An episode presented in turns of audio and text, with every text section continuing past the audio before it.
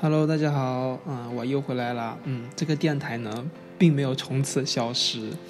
呃，前段时间呢，就是一直都比较，就是比较啰嗦，时间上都比较啰嗦，没有很多时间呢挤出来去录这个电台，但是没有关系，我又回来了，在这一期当中呢，嗯，主要去呃讲一下在大学里我的整个实习生涯。嗯，很多时候我都在思考一个事情：我来到这个学校到底需要的是什么？从大一上结束以后，基本上每个人都可以预知到自己的大大呃大学生活接下来是要怎么过了。身边的很多同学有把大学四年每天都过成一样的，也有每天都过得让我十分羡慕的。只能说每个人的追求、认识这个世界的方式都不一样。很多我们认为是无法理解、惊掉下巴的事情，在他人眼中看来就是一件稀疏平常的事。有这么一个同学，让我到现在都忘不掉。他有一辆嗯公路自行车，呃，全身呢就是车身都是碳纤维的。据他所说啊，全北京市呢只有他才能够修自己的自行车。嗯，他那自行车呢，单单是车轮就五千多，嗯，还有可能更高。我的第一辆自行车呢，是跟我的另外一个舍友在中关村的家乐福花了八百块买的永久牌二十二寸的小山地自行车。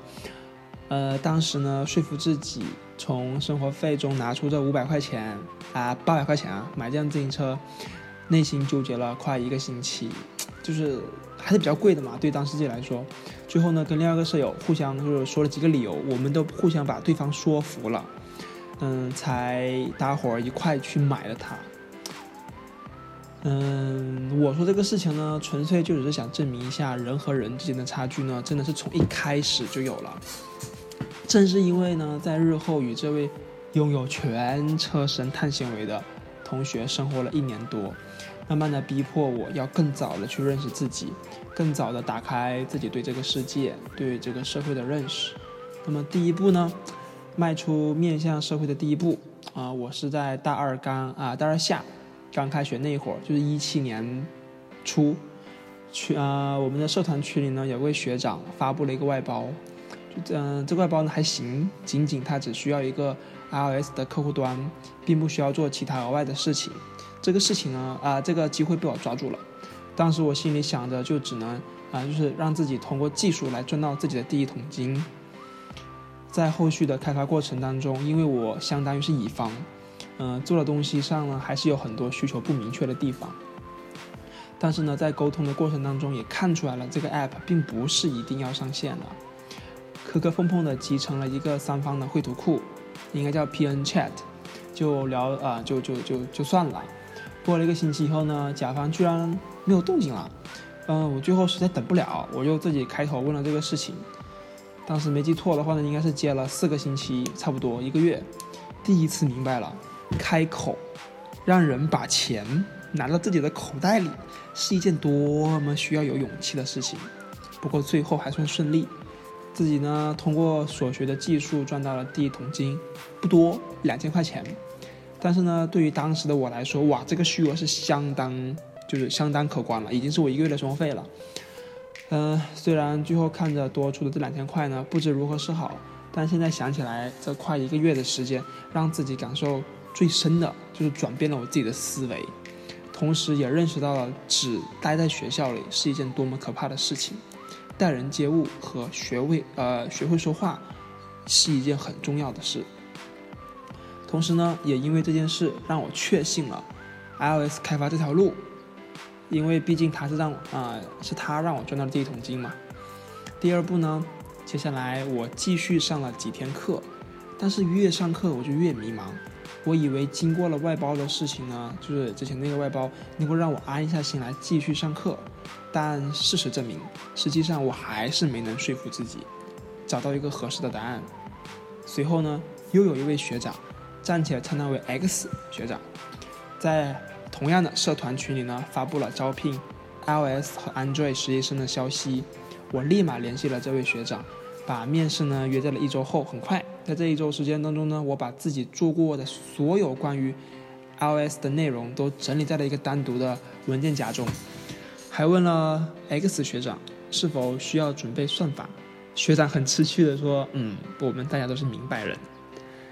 到了面试当天，学长问了我都做过什么，我一五一十的把自己所有就是所有的东西都展示了出来，唯一值得算得上是当时的工程的项目呢，只有就是当时就是拿来就是那个和另外一个同学参加比赛的那个大学家。Caps Plus，哎，这名字非常的 low。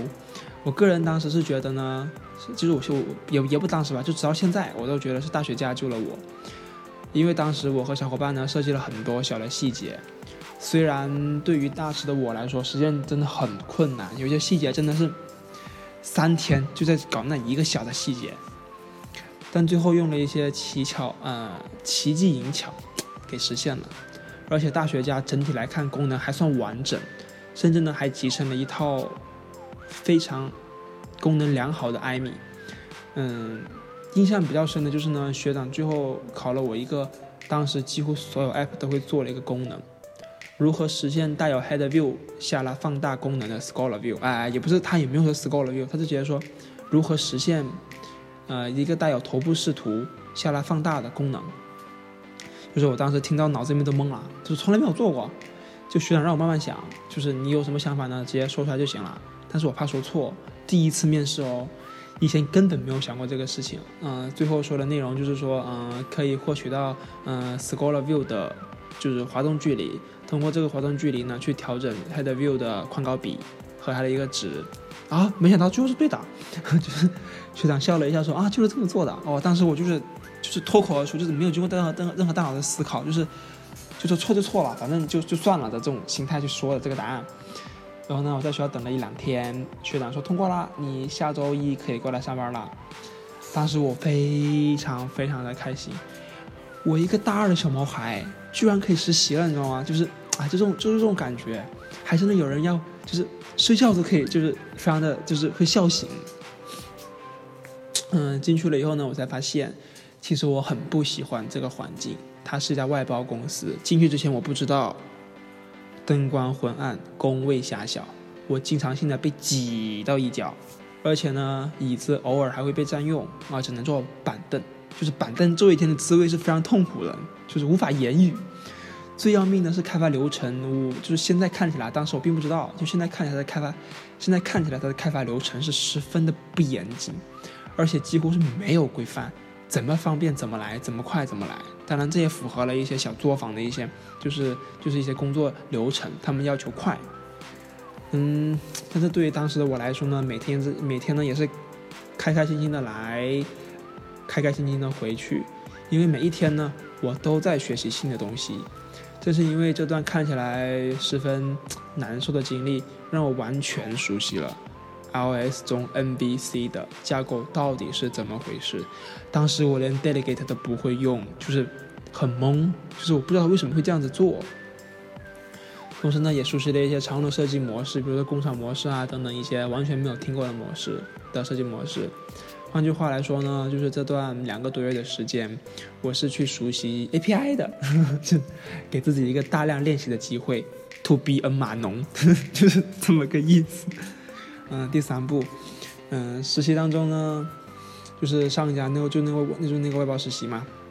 嗯，实习中负责的两个项目基本上结束了以后呢，我就没什么活了，慢慢的也就不去了。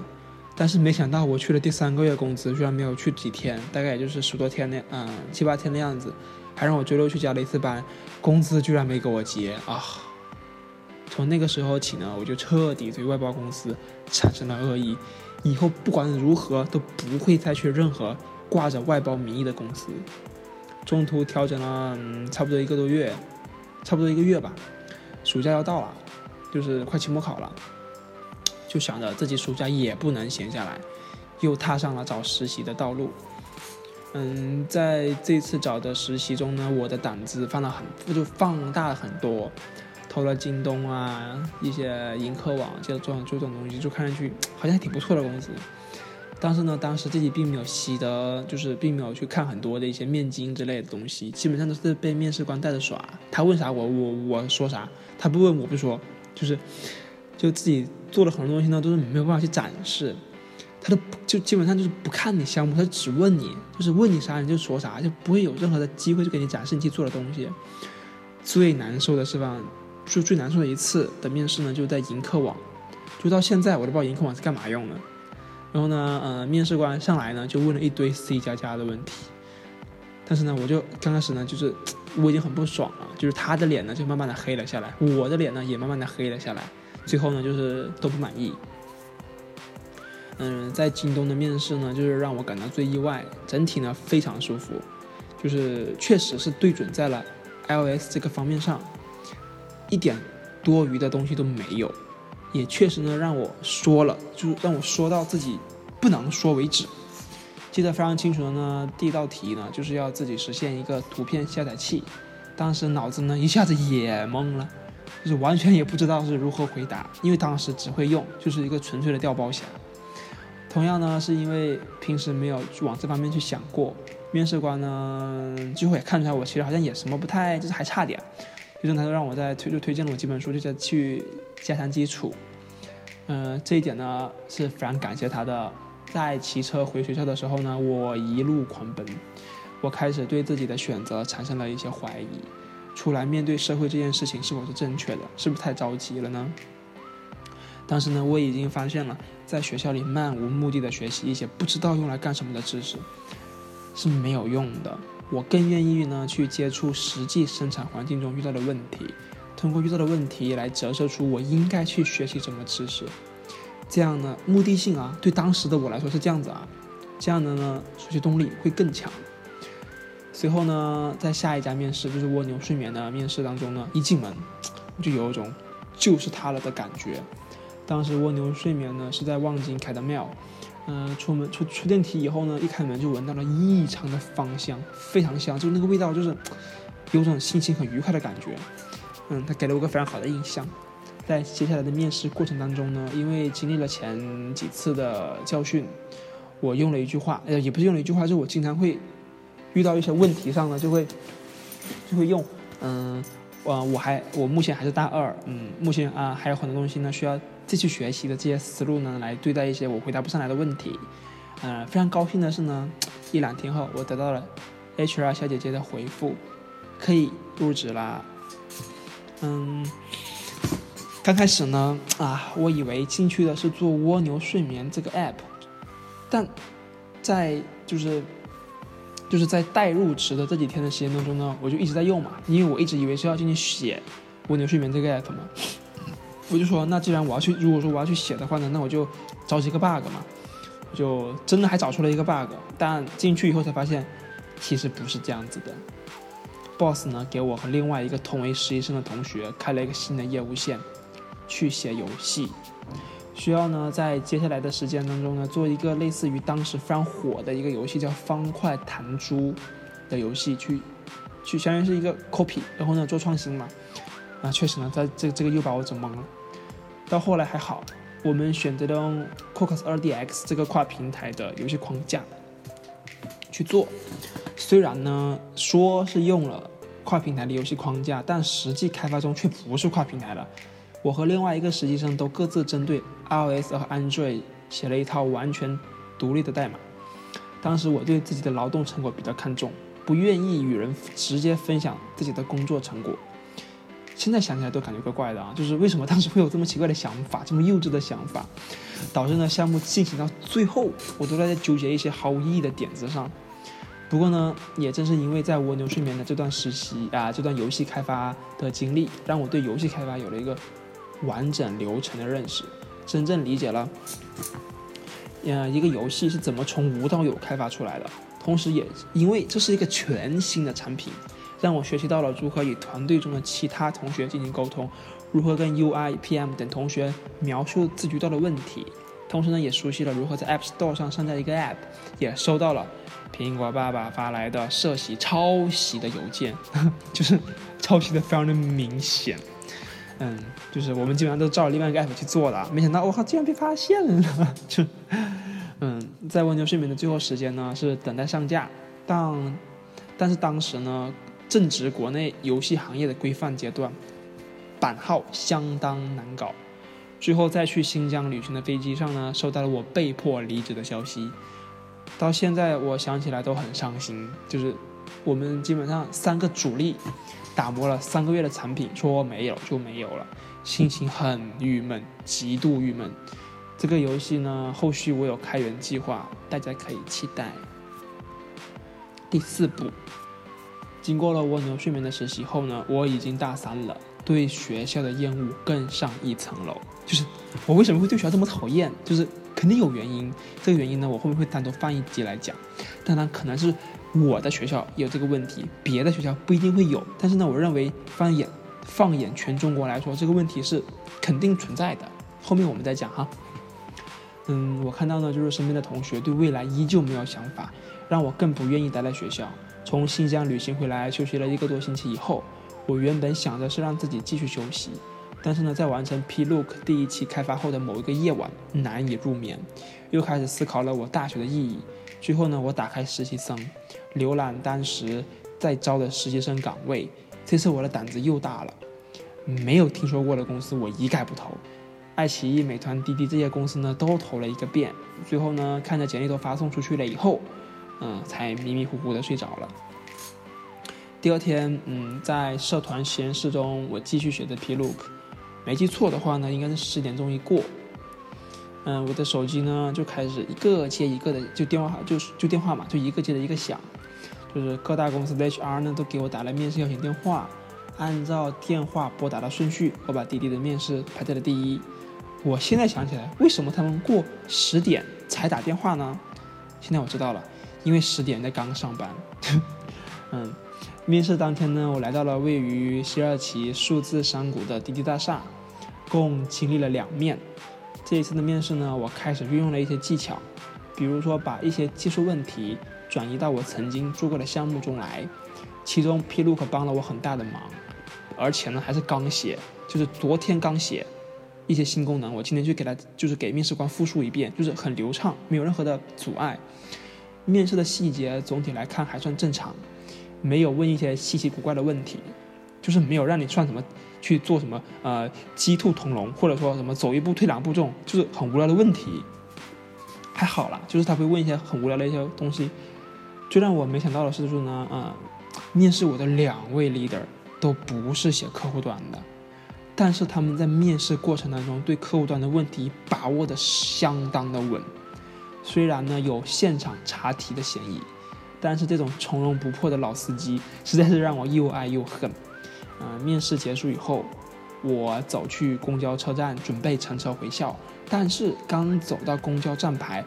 滴滴的 HR 就给我打了电话，恭喜我通过了面试，问我什么时候可以入职。我当时就直接停了，我就确认一下，我说：“嗯，你好，您再说一遍，是刚刚信号不太好。”然后我确认了，我真的可以，就是我通过了，我通过了。哇！就当时我就是一我一路就是坐就坐在公交上，我都是带着笑容回去的，就是我就是哎，就是哎，就感觉就是现在想起来都很就是很美好，就是。因为我是一个，就是我很难去认为我自己有这种能力，但是我一旦我的这种努力被别人看到了，并且他们认可的话，我会非常相当的高兴，因为我不像很多，就是我就是见过了很多，就是一些学长，他们就是有一些很强的基础，就是他们会做出一些我看起来很理所当然的事情，但是这些在他们这些理所当然的事情，就是加在我这种就这种菜鸡身上呢，就是就是。就是很压力很大，或者说就是几乎是不可能很难去完成的任务。然后呢，我当时就很激动嘛，就是再加上滴滴环，在当时就是滴滴的环境十分优异，我二话不说立马答应下周就可以入职。嗯，进去滴滴的第一天，leader 找我谈话的时候，嗯，就就他进去做就是说他对我这个做的披露可能赞赏有加，十分喜欢，还问了我准备什么时候上架的一些问题。就是直到现在嘛，我还在滴滴，并且呢，已经拿到了滴滴的秋招转正 offer。仔细一算呢，到今天为止，嗯，我在滴滴待了一年零，嗯，零四个月。啊看啊，嗯，对，总之就是一就是一年多吧，一一年多三四个月左右。嗯，在这一年多的时间当中呢，我慢慢也发生了很大的变化。从最开始跪舔各大互联网公司，到现在呢，已经看透了这些互联网公司的本质，对这种日复一日的工作早已厌倦。在这一年多的时间当中呢，我也慢慢的开始正视工作这件事情，不再抱着所谓的美好的一面去看待这些事情，有不算讨厌的事情去做，有钱拿这就够了。至于以后的安排，如果不出意外，我会继续的在滴滴待，在滴滴待下去，直到我真的无法忍受国内互联网公司的各种劣行，比如九九六啊、大小周等毫无意义的事情。嗯，不过呢，我之所以能够在滴滴待那么久，有很大一部分原因呢，是因为滴滴没有我目前所讨厌因素中的任何一个。就算资本寒冬，滴滴也保持了它最初可爱的样子。要不然我早就走了，不会就是来来去去思考了 N 多次以后，继续这份工作。第五步，那以后，以后啊，以后的事情很难决定，就是但是呢，现在可以确定的是。我会慢慢的迁移到大前端方向上，虽然其他的一些东西呢也杂七杂八的都做过，但是回头过来看呢，其实自己最喜欢的还是跟用户打交道，iOS 呢还是会一直做下去。非常遗憾的是，大学四年，我居然还没有发布任何一个完全属于自己的 App。在接下来的时间当中呢，我会逐渐的走向这个过程。而且呢，会进入更多的 Apple 平台设备，比如造似目前的 Apple Watch，在 Watch 上，这是一个更加容易引起开发者思考的平台，会让开发者呃从本质上去思考用户到底需要的是什么。总结，嗯，我的实习生涯呢，从2017年3月到今天，过去了整整两年多的时间，就两年的时间吧。在这两年的时间当中呢，我真的非常感谢当初自己对自己下的目标，而且是死目标。我宁愿去，就是我宁愿去冒着就是就是嗯取消考试资格的这种这种危险吧，我也要逼着自己去提前的接触这个社会，去看看在实际的过程当中工作到底是什么样的，也认识到了学校能够给予我们。本性的东西十分有限。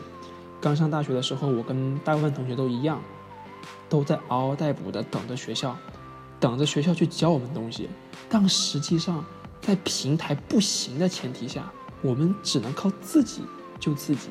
去发掘自己真的喜欢做什么事情。到现在呢，我还是那句话：如果你也想像我一样，像我一样去认真的发掘自己是否真的适合这个行业。那么越早出去实习就越好。就有同学可能会说，我还什么都不会呢，就怎么找得到实习呢？就是希望呢，你听完以后呢，你可以再听一遍，那估计呢，你就有个启发了。好了，我们下期再见，拜拜。